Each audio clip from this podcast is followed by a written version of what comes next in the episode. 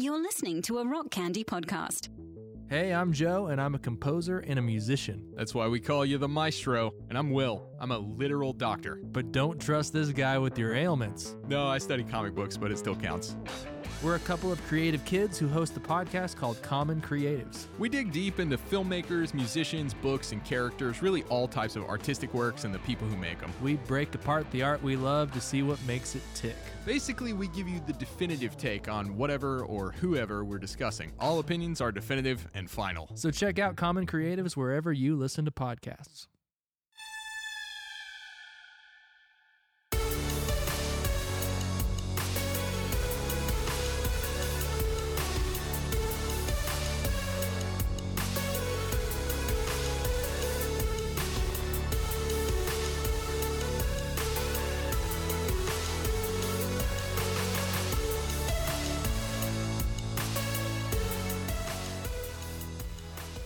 This is Sacred Tension, the podcast about the spiritual discipline of asking questions. My name is Stephen Bradford Long, and we are here on the Rock Candy Podcast Network.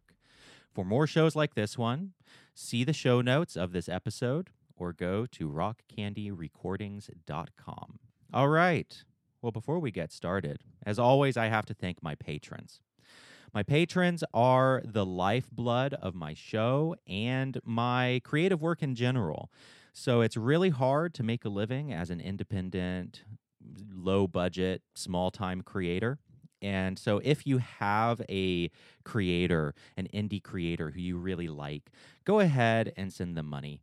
Go ahead and join their Patreon or buy their merch or whatever, because every little bit helps. You really need to support the artists who you like. And uh, for now, I'm going to thank my latest patrons on Patreon Returned Knoll, Adam, Akasha, Patrick, Devi Dev, John, Billiam Raj, Tina, W.M. Holy Oak, Kelly Hine, Harry Hoofkloppen, and Darren. These patrons make this episode uh, possible, and if you want to join their number, please go to patreon.com forward slash Stephen Bradford Long, and you will get all kinds of extra content every week. Also, I have started a Discord server for Sacred Tension. So if you're like me, if you're like a clueless boomer like me, I'm not a boomer, but I have the headspace of a boomer.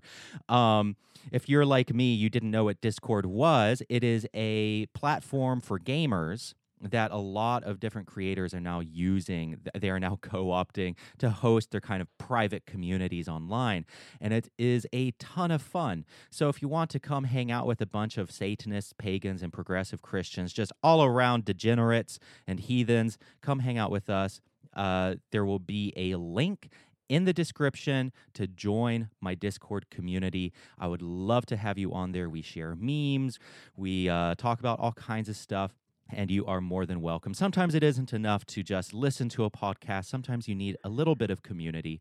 And if that's you, then please feel free to join my Discord server.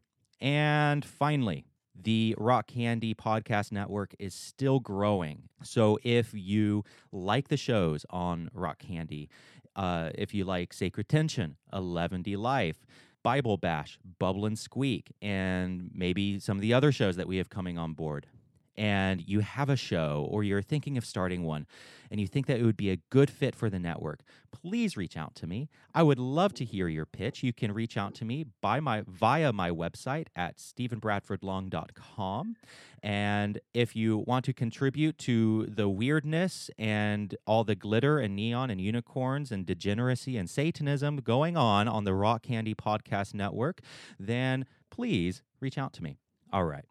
Well, with all of that out of the way, I am delighted to welcome John Moorhead back to the show. So, we did a conversation several weeks ago about uh, Satanism and evangelicalism. John is an evangelical. I am a, a TST Satanist.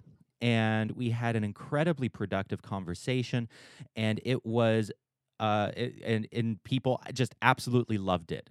the Satanists absolutely loved John, and uh, I got many requests for him to come back. So here he is, John. Welcome back.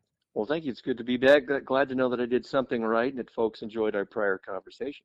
Absolutely. And, you know, I think that our conversation demonstrates the fact that people liked it so much demonstrates i think the real goals of a lot of satanists uh, the which i think is plurality and ec- ecumenism I can't say that word correctly. Ecumenism, you know, plurality and ecumenism and and dialogue and fighting for everyone's rights to practice religion however they see fit, as long as it doesn't infringe on others. And I think that's why people loved it so much because you're very much about those goals as well. So go ahead and tell us some about who you are and uh, what you're doing, what you're studying. Uh, I am the director of a nonprofit organization, the Evangelical Chapter of the Foundation for Religious Diplomacy. FRD uh, is made up of people from a variety of religious traditions. We're even eyeing the possibility of having an atheist or secularist chapter. And we're all committed to the idea of religious or interreligious diplomacy, that, that we have uh, real differences. Those differences matter, but what also matters is the way in which we navigate those and hold those in a peaceable tension so that we can live together in a pluralistic public square. And I head up the evangelical chapter, and I work to try and help evangelicals, conservative evangelicals, who tend to be either on the side of ignoring other religious traditions and atheism, or more likely being very defensive and confrontational about it, and trying to understand why that is and help them navigate that so they can be more hospitable mm. and uh, more peaceful in the way in which they relate to others, in which they have serious disagreements. Awesome. Yeah. So I wanted to have you back on to talk primarily about evangelicalism because for people like me, I am a religious minority and I am a sexual minority. I'm gay. And so for people like me, evangelicals are really frightening. And I used to be an evangelical years ago. You know, I was a, a missionary in YWAM and all that. So I think partly because of my experience within evangelicalism and my experience after evangelicalism, I find, and many people like me find evangelicals in this country deeply terrifying. And so I wanted to have you on to kind of talk about their psychology, the psychology of evangelicalism, to to perhaps um, humanize. I don't mean that in a way that excuses their behavior, but just so that we can understand what what's going on. So let me just start with this question. So John, what the fuck is going on with evangelicals? well, it's interesting. You started there uh, a few moments ago with mentioning some of your own biography. For me, this is in part uh, uh, biographical or autobiographical. Um, it's a part of my journey years ago, uh, I was uh, involved in what's called countercult apologetic ministry within evangelicalism. That is, uh, I thought the way in which to understand and to try and persuade people who are in certain religious traditions, uh, they, they tend to focus on particular groups that they find dangerous or threatening. So that would be Mormonism, Jehovah's Witnesses, New Age movement, that kind of a thing. And the approach is, well, I'm going to go to them and point out how their worldview and what they believe is unbiblical, and I'm going to refute that. And then somehow this person is supposed to say, hey, let me embrace what you believe to be true. And I was involved in that very aggressive, polemical kind of approach to interreligious uh, relationships for uh, a number of years. But I've always been very well read, uh, not just in theology, but sociology of religion, religious studies, and so on. And it started to dawn on me in my reading, just looking at even at the history of Christian mission, that a missionary overseas tries sympathetically to understand the culture and to embed themselves within it, develop relationships as they share.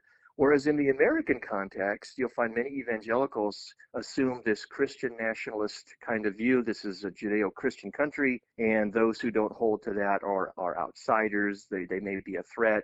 And so there's this very confrontational kind of approach, us versus them.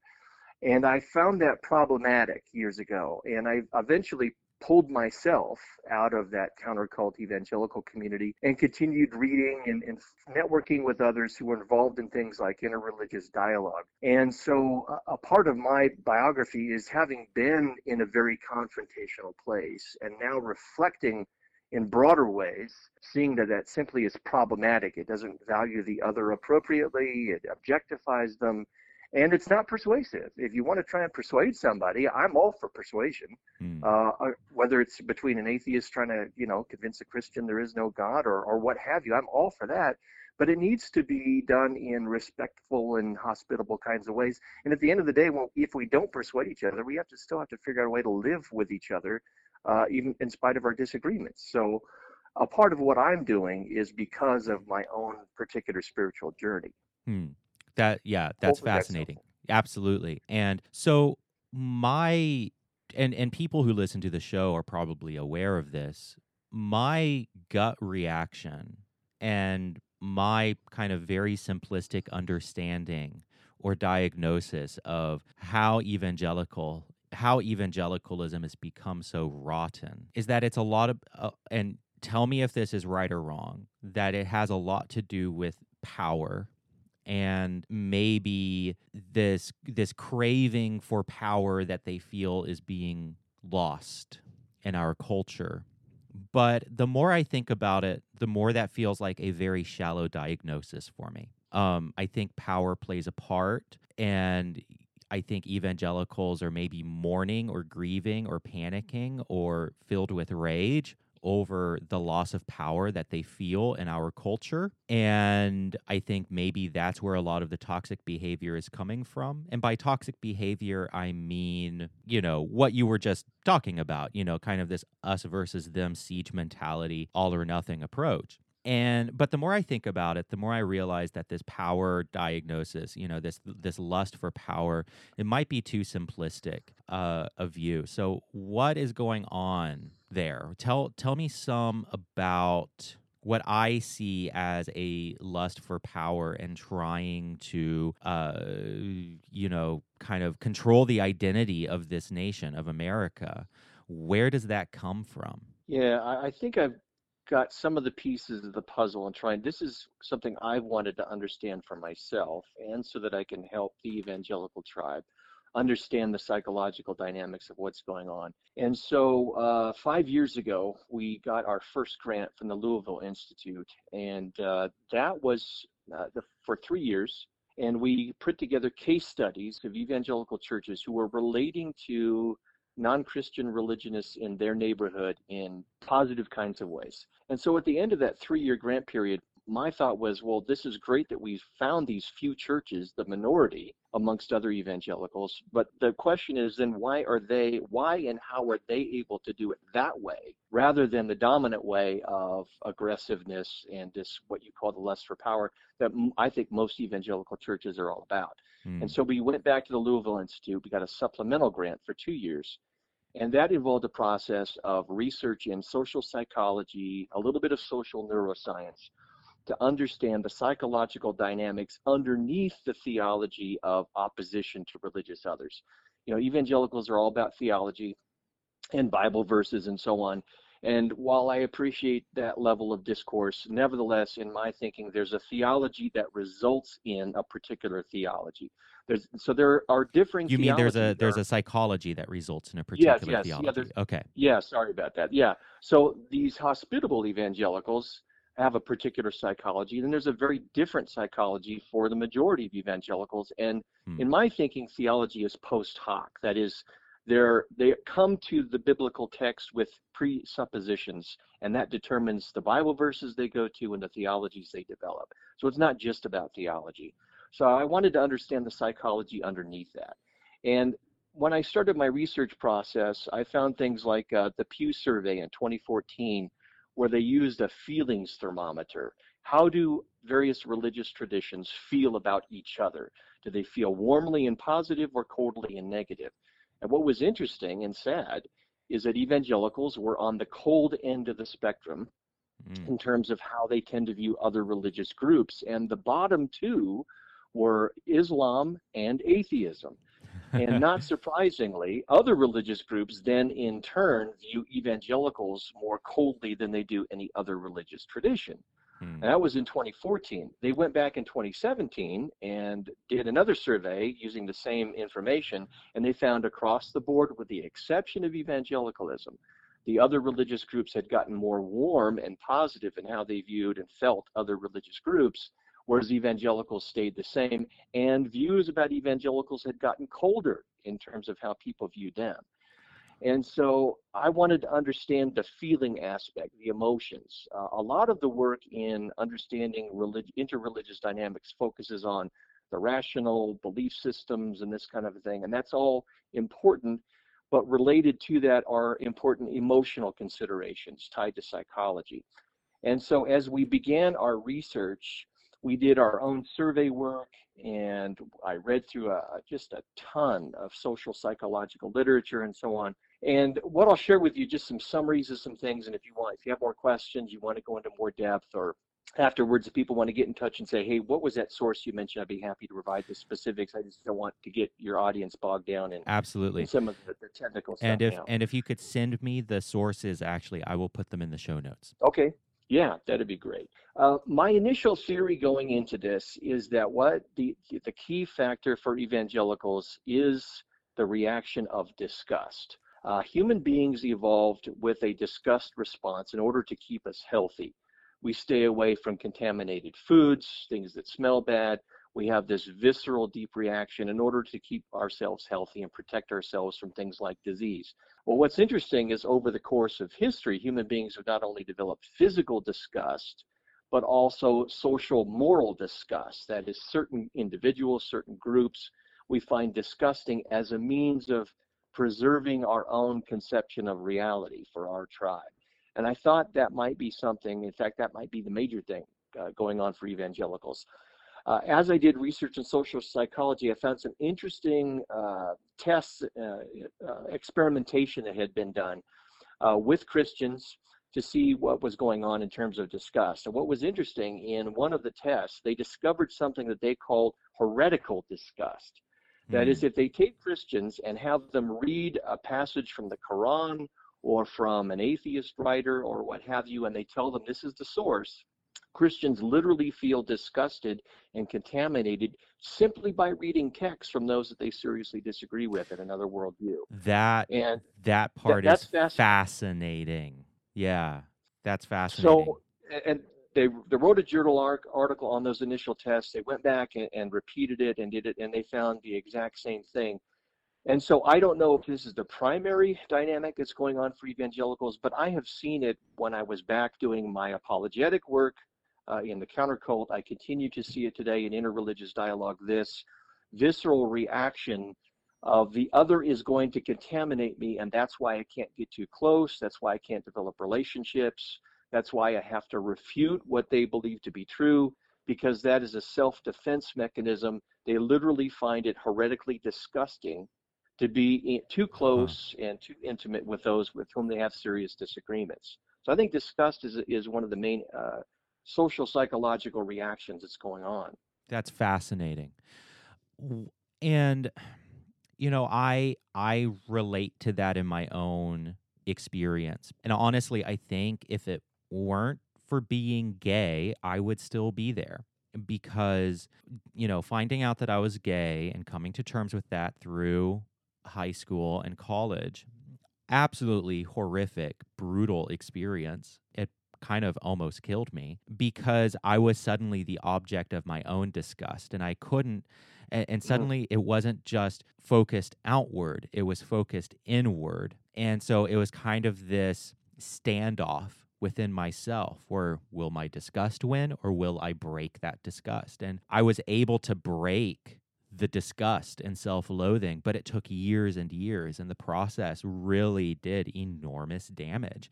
And if it weren't for that process, I don't think I would be where I am now. I think I would still be an evangelical. I think I would still be, you know, pretty, uh, uh, pretty conservative.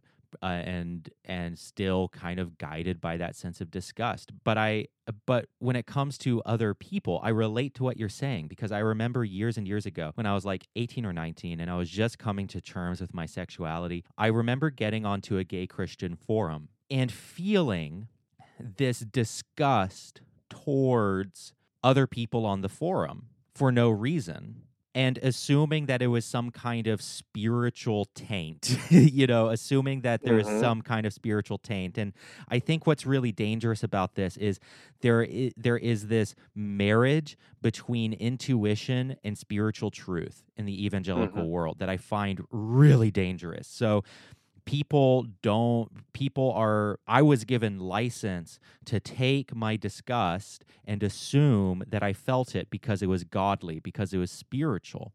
And when I assumed that I had that gift of discernment, quote unquote, that and really it was just you know this disgust mechanism inside of me. It wasn't spiritual at all. But when I assumed that it was actually God speaking to me, then that m- meant that my disgust or my loathing was uh you know couldn't was untouchable it couldn't be challenged because it was the voice of god that i think is what's so dangerous when these deep intuitions inside of us that are not a good barometer for understanding the world around us or other people, when those things are embraced as the voice of God instead of challenged as just these are human quirks that just need to be examined. Sometimes they're right, sometimes they're wrong, but we can't take them on their face value.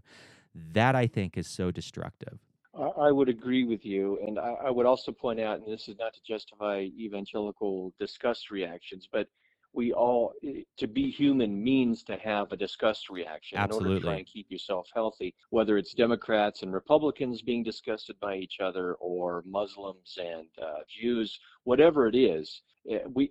uh, Part of the healing process is to understand and recognize your own social psychological dynamics Yes. and that it's there and to work through a process of rehumanizing the other and recognizing that even if I seriously disagree with your worldview, even if I find it it's just gross, I don't like it, that's okay. It's theirs. They have made their choice, and we have to figure out a way to navigate together and live together, not only in our communities but on this planet, uh, in order to make it uh, a safer place to live. So Hmm. I, I think that so that heretical disgust was wasn't the only factor we discovered, but I think it's a significant one for evangelicals. what level does rage play in this uh, especially in in things like the election of Donald Trump because i i feel like the rest of america really underestimated the rage that evangelicals feel could you talk some about that and maybe i'm completely wrong on this point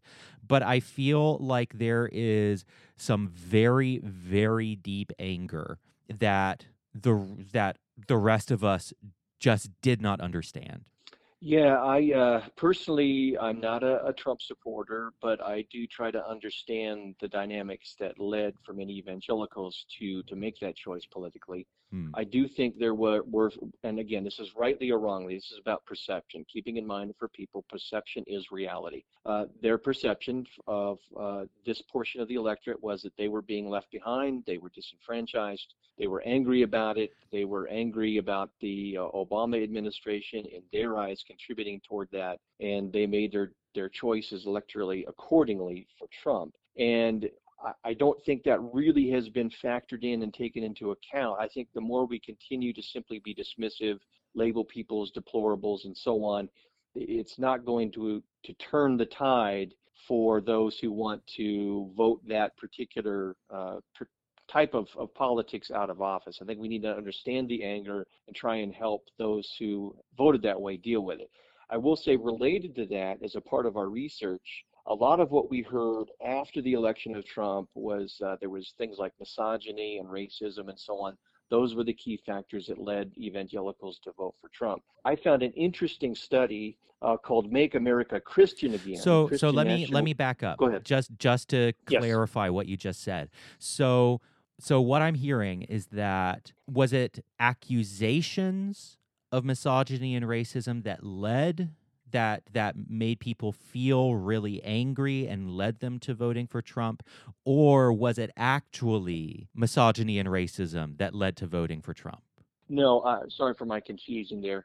What we saw in some of the analysis in political science and social psychology and so on, looking at evangelical support for Trump, was uh, they felt that some of the, the key factors were actual misogyny and racism and things like that. Okay. And while that that may have those may have been factors, I think there's a, a greater factor that kind of serves as an, an umbrella under which other things may be found. Hmm. So if you look at uh, the Pew Forum, again, I find it a great source for, for good uh, demographic data dealing with religion. They did uh, a survey on uh, what what are the key things you need to believe and to hold to in order to be a true American. And for evangelicals, one of the greatest things was you need to be a Christian. And so Mm. this narrative of Christian nationalism, that this is a Judeo-Christian country, we found in our survey research was an even greater factor than discussed was. And in some of my research, uh, I found an article called "Make America Christian Again: Christian Nationalism and Voting for Donald Trump." Um, they tried to factor in in their experimentation work, they factored in for things like race and found that Christian nationalism has even greater explanatory power. And I think that you need to look at not only psychological factors to understand evangelicals, but you need to look at narrative factors. We all live within story. We all tell ourselves stories in which we live our lives. And for evangelicals, one of the greatest stories is Christian nationalism, that this was founded as a Christian nation, it will always be a Christian nation, and therefore certain things follow from that. Uh, it- you know, people need to get in line. If you're not really a Christian, then you're not really truly an American, or you're not a good American at least. Hmm. And so I think that Christians are angry because they're trying to connect their fortunes to Trump to try and bolster that idea of the narrative of Christian nationalism. I think that has great explanatory power for some of the anger they feel. That makes complete sense. You know, there are people like David Barton. I'm sure you're familiar with him. Oh, yes. Who Oh, who create kind of this alternative. I think it's an alternative American history of Christian nationalism, and oh god, I just had a question, and it was a really fucking good question too. Um, so, god damn it, give me just a second. It was right there. Okay.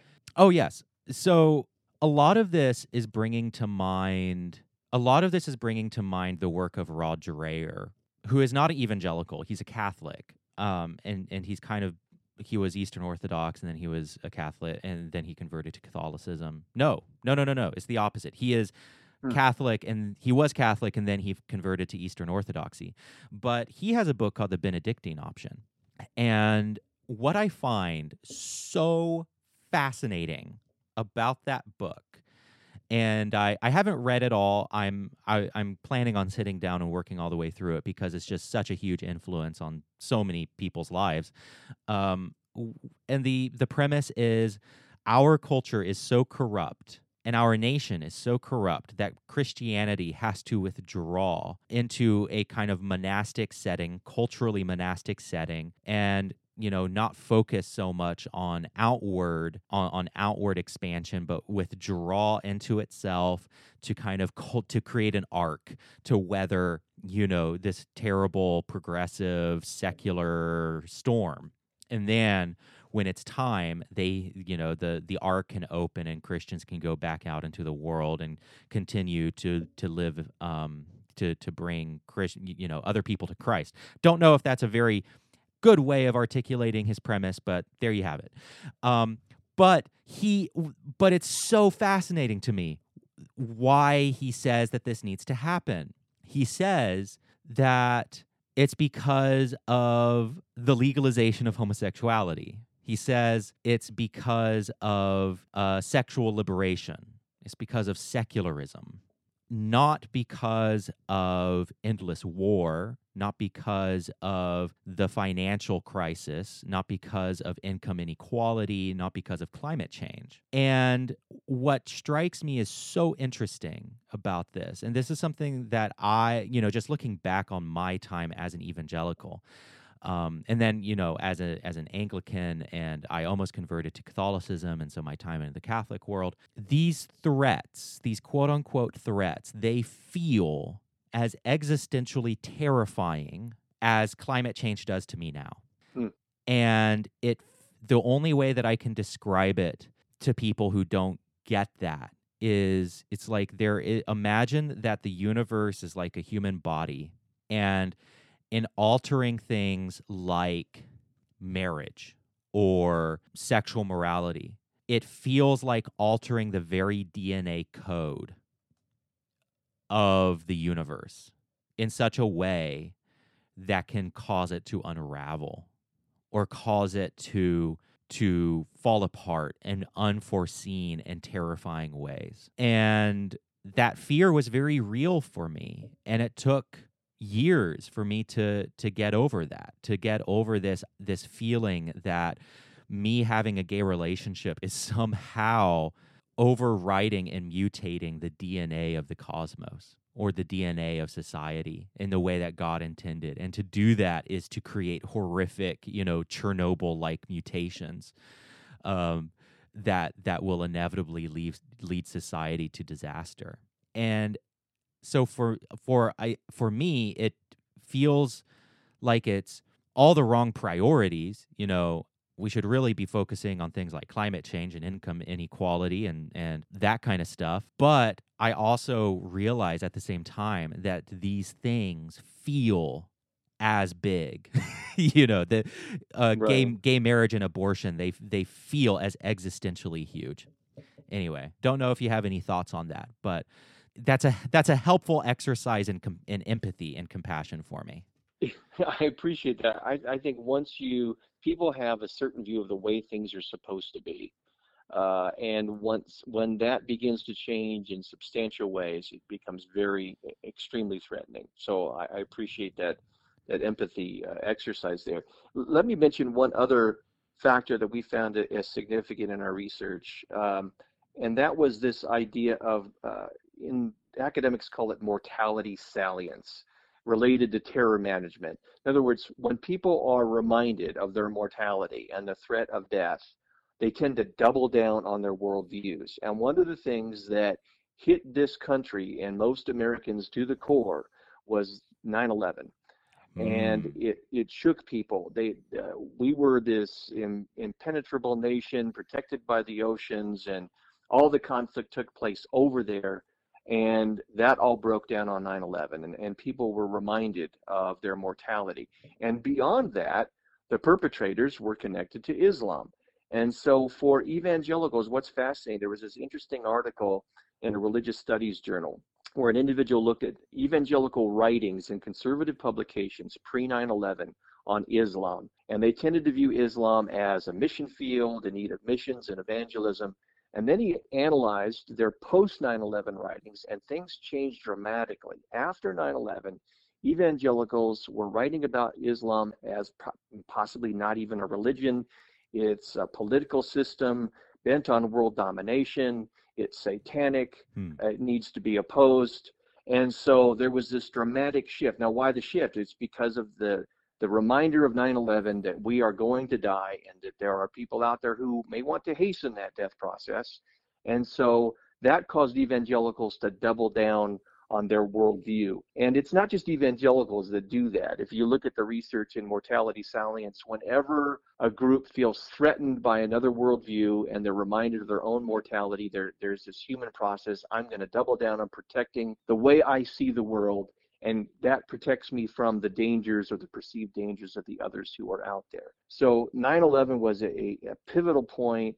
A mortality salience is again in the mix, and the the crazy thing about all of this is that here we are trying to work through the prejudices that evangelicals. This is what I'm trying to do: help evangelicals recognize their own social psychological dynamics and why they have the prejudices they do about certain religious groups but psychologically, prejudice functions as a self defense mechanism. If I am prejudiced against those I find threatening, I keep them at bay. They're over there. I'm over here with my tribe, and I keep myself safe. So, again, this is not to justify the prejudices, it's to understand the dynamics that are going on so that hopefully we can help folks work through these and cross the prejudices and get rid of them and work together. Does that make sense? Absolutely. So, to kind of summarize here, basically, you've pinpointed three primary guiding psychological forces, and they could be described as disgust, Christian nationalism, and the terror of death. Uh, and it was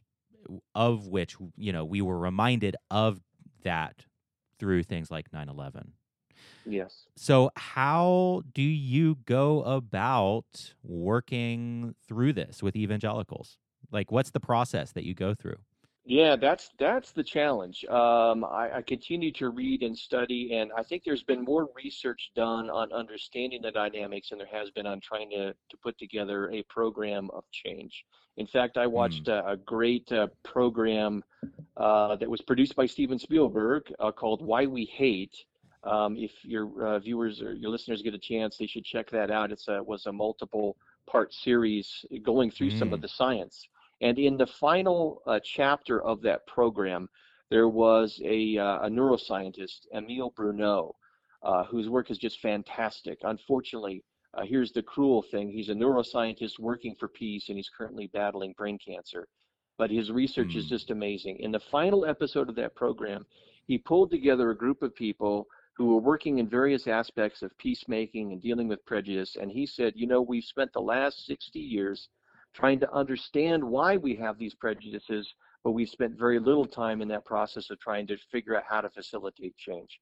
Um, so there's not a whole lot of data out there. More needs to be done. One of the things that academics look to is the contact theory. That is, uh, in surveys, people who know people in a given religion or other worldview tend to view them more positively than those who have no contact. So if I know a Muslim, uh, I'm far more likely to view Muslims more positively than somebody who doesn't. It's just Muslim in the abstract. So one of the ways in which we can do this is try and bring people into strategic contact with each other. And I use the word strategic purposefully. Uh, if you're not careful, if you put people who are prejudiced against each other, bring them into close proximity, and it's not done strategically, you can end up actually reinforcing the prejudice. So Right. it has it has to be done carefully. which is what know? I think Twitter and uh, which is what I think Twitter and Facebook is. Yes. Yeah. So so you you have to bring people together for community causes, for meals, uh, that they're bonding together in social contexts, which then permits us to be, the ability to rethink and rehumanize each other because there is a dehumanization process that's going through there. So strategic contact is one thing that we need to do, but the, the downside of the strategic contact is it's very difficult, it's time consuming, and it's expensive. And for for my demographic, for evangelicals, they tend to be in parts of the country where there aren't people with them in their towns that they need to be brought into contact with. And so I can't bring evangelicals and Muslims together in a city if there are no Muslims there. Right. So bringing them into contact is difficult. So one other possibility that has greater potential is going back to narrative, going back to story. One of the things we did with our grant was we produced, I think it's about an eight-minute uh, video.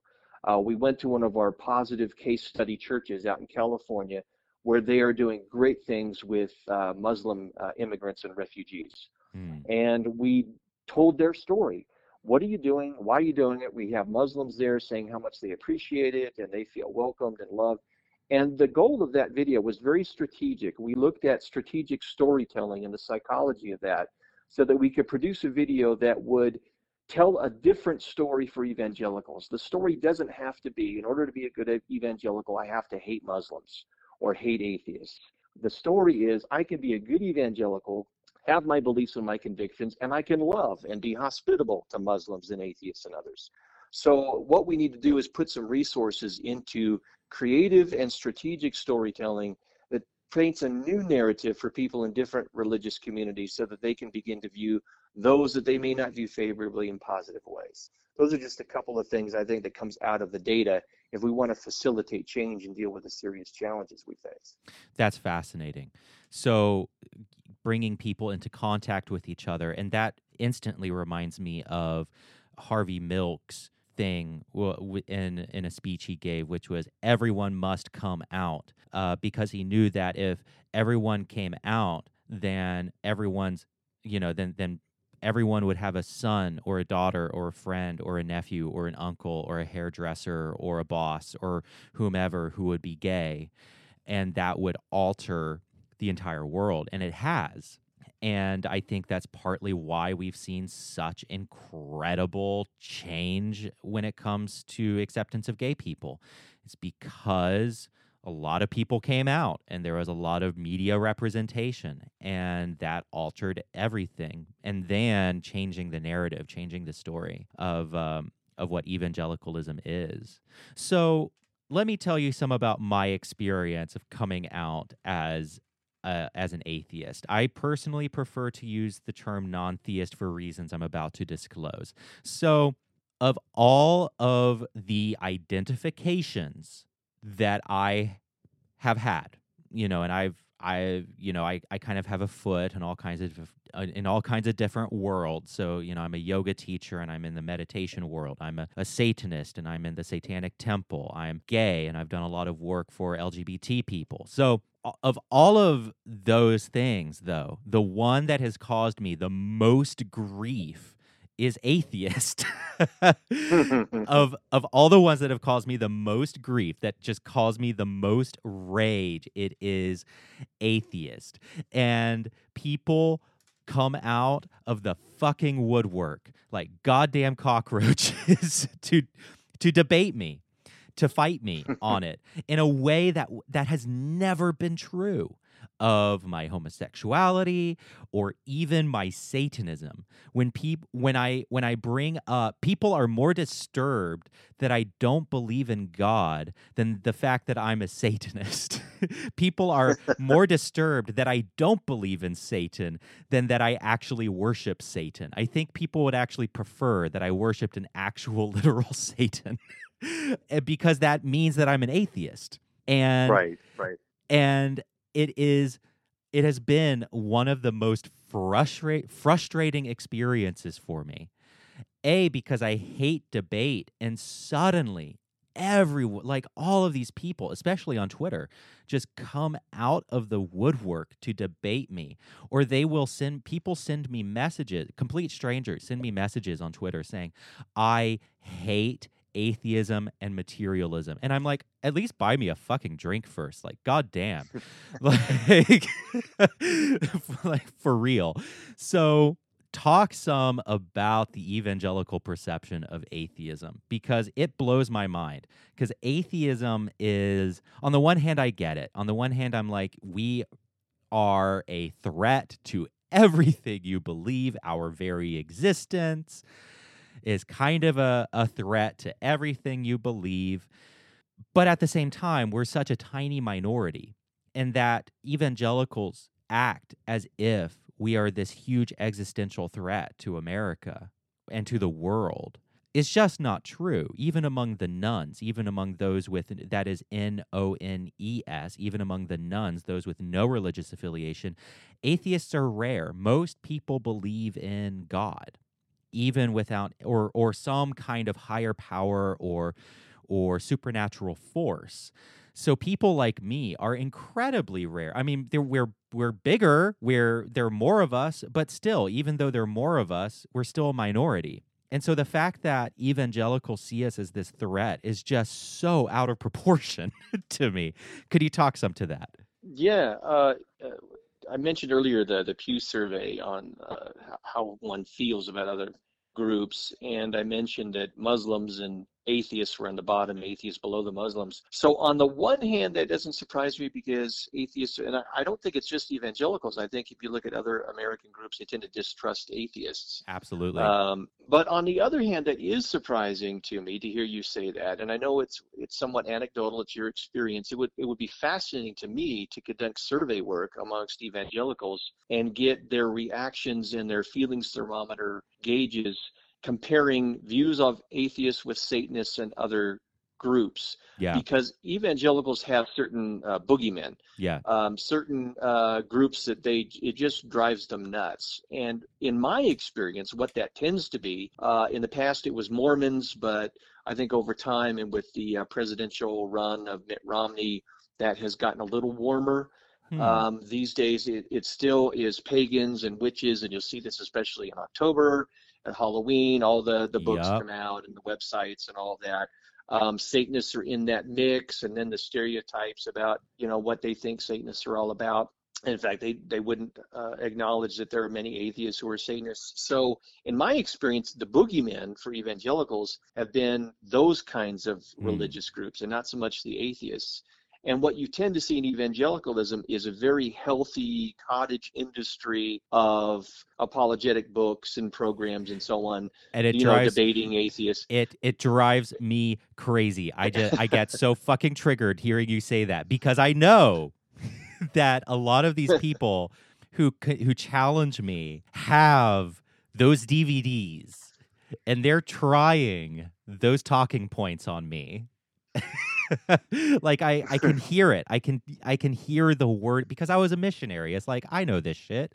So like I I hear the wording or eh, or I and I'm like you got that from a book, didn't you? you got that from a you got that from a DVD, didn't you? Yeah, well, and, and because there is that cottage industry out there, my assumption would be is that because they're engaging, even if it's in a very narrow kind of way, that that they wouldn't have that strong visceral reaction. But i- in Hmm. my experience, what you, who you tend to hear from on the extremes are the very extreme.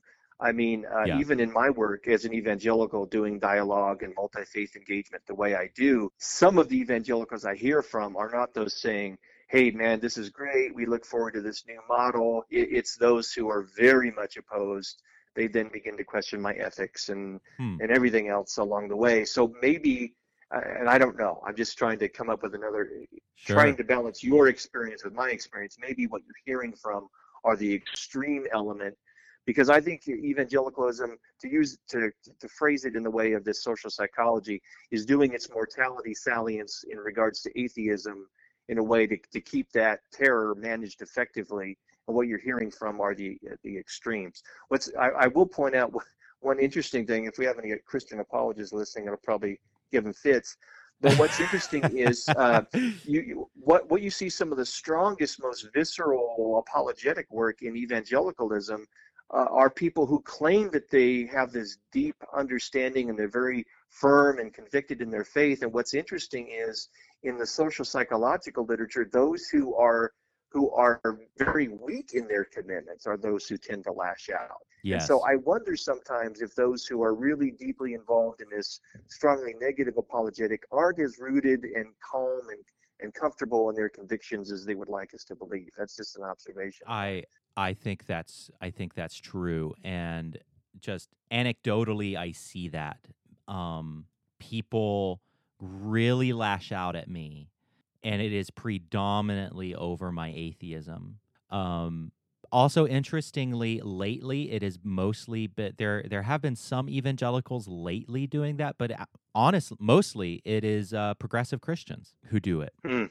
and I and I think that fact is very very interesting to me because they I think I think a lot of progressive Christians really struggle with their faith. And in be because they're and, and I think that their conception of God is, and I don't mean this in a derogatory sense at all. I think it's more fuzzy. I think it's more on a spectrum of just kind of day to day. Sometimes it's more symbolic. The next day it might be more literal. And I think that that sense of instability, you know, I think that that's true of everyone, but I think that they're more conscious of it. And I think, and this is just my personal experience, I think they're more conscious of it. And I think that that creates a bit of instability for them.